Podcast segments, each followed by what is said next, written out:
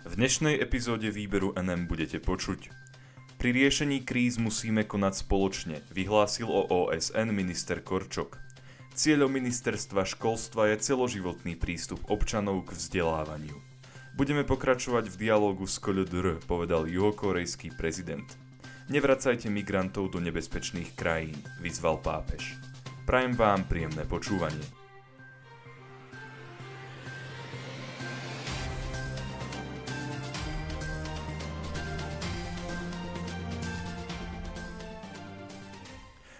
Pri riešení kríz musíme konať spoločne, vyhlásil o OSN minister Korčok. Pri riešení kríz, ktoré sa neriadia hranicami, musíme konať spoločne. Počas dňa Organizácie spojených národov to povedal šéf slovenského rezortu diplomacie Ivan Korčok. Ministerstvo zahraničných vecí takisto v tomto týždni spustí sériu podujatí, ktorá ponesie názov Týždeň OSN na Slovensku. Informovala o tom tlačová agentúra Slovenskej republiky.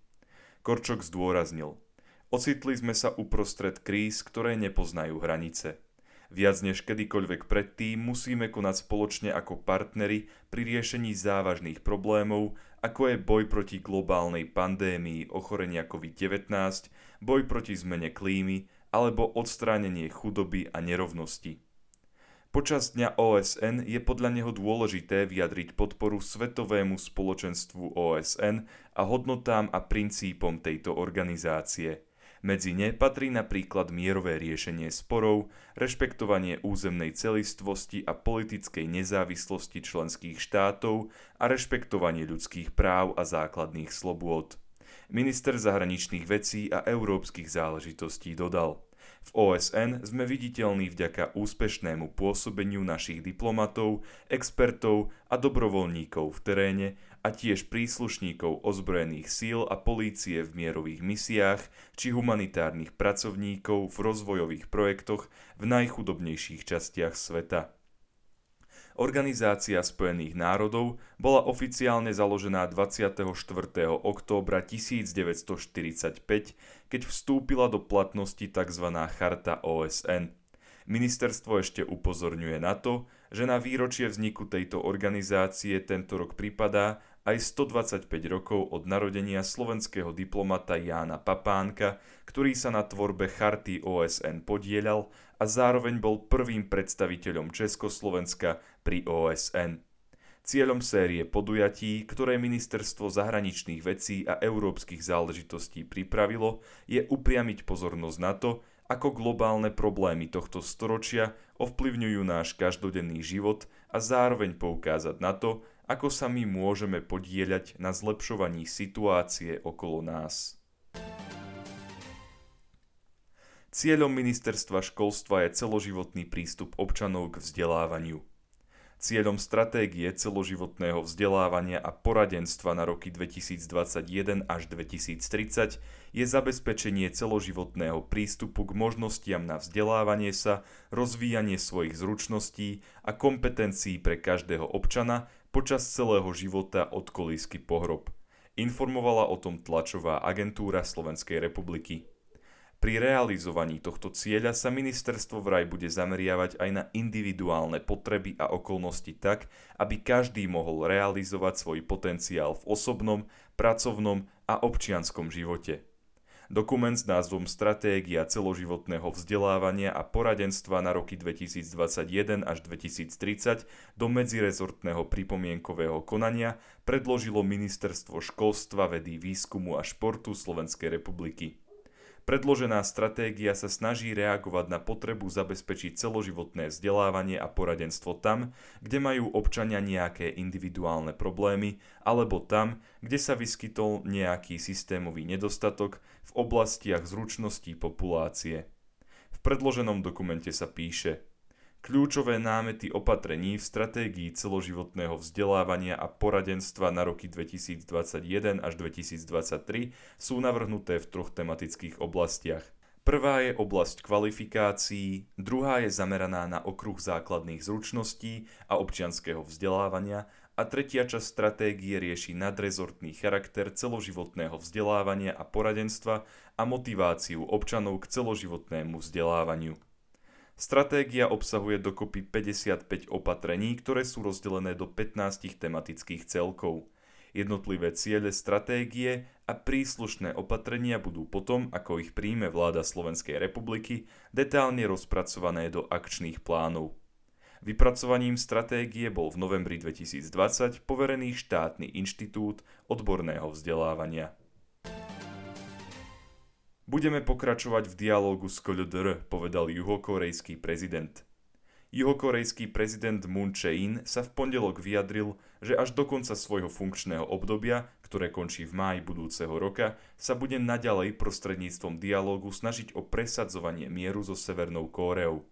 Uviedol to potom, ako Pyongyang v posledných týždňoch vyvolal znepokojenie tým, že obnovil provokatívne testy balistických rakiet.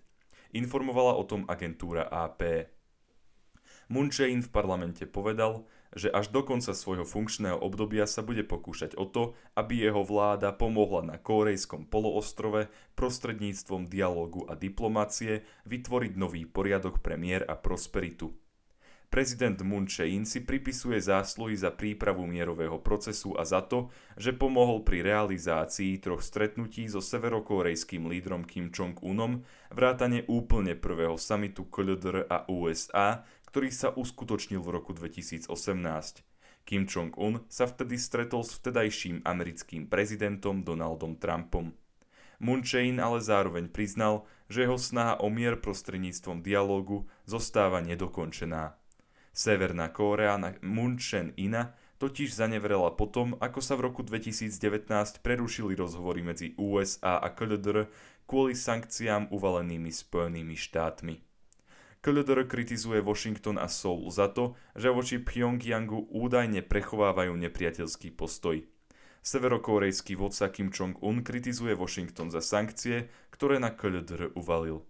Zároveň odmieta tvrdenia Spojených štátov, že americká vláda nemá voči jeho krajine nepriateľské úmysly. Testy balistických rakiet, aké Severná Kórea realizovala, zakazuje rezolúcia Bezpečnostnej rady OSN. Pyongyang ale uvádza, že nukleárny arzenál potrebuje, aby sa v prípade invázie Spojených štátov dokázal chrániť. Podľa niektorých odborníkov by konanie KLDR mohlo naznačovať, že sa snaží o to, aby krajiny západného sveta zmiernili sankcie, ktoré proti nej zaviedli a uznali ju ako legitímnu jadrovú veľmoc. Nevracajte migrantov do nebezpečných krajín, vyzval pápež. Pápež František vyzval krajiny, aby neposielali migrantov späť do krajín, v ktorých prevláda nestabilná situácia. Ako príklad uviedol Líbiu. Podľa hlavy katolíckej cirkvi v takýchto krajinách mnohí migranti čelia násiliu a neľudským podmienkam, ktoré sa podobajú tým v koncentračných táboroch. Informovala o tom agentúra Reuters. Pápežové slová prichádzajú v čase, keď sa lídry Európskej únie snažia prekonať svoje rozdiely a dosiahnuť dohodu o tom, ako sa vysporiadať so situáciou týkajúcou sa nelegálnej migrácie. Pápež uviedol – Musíme zastaviť vracanie migrantov do krajín, ktoré nie sú bezpečné. Zvlášť pritom upozornil na situáciu v Líbii, kde sa podľa neho v súčasnosti nachádzajú tisíce migrantov, ktorí potrebujú ochranu.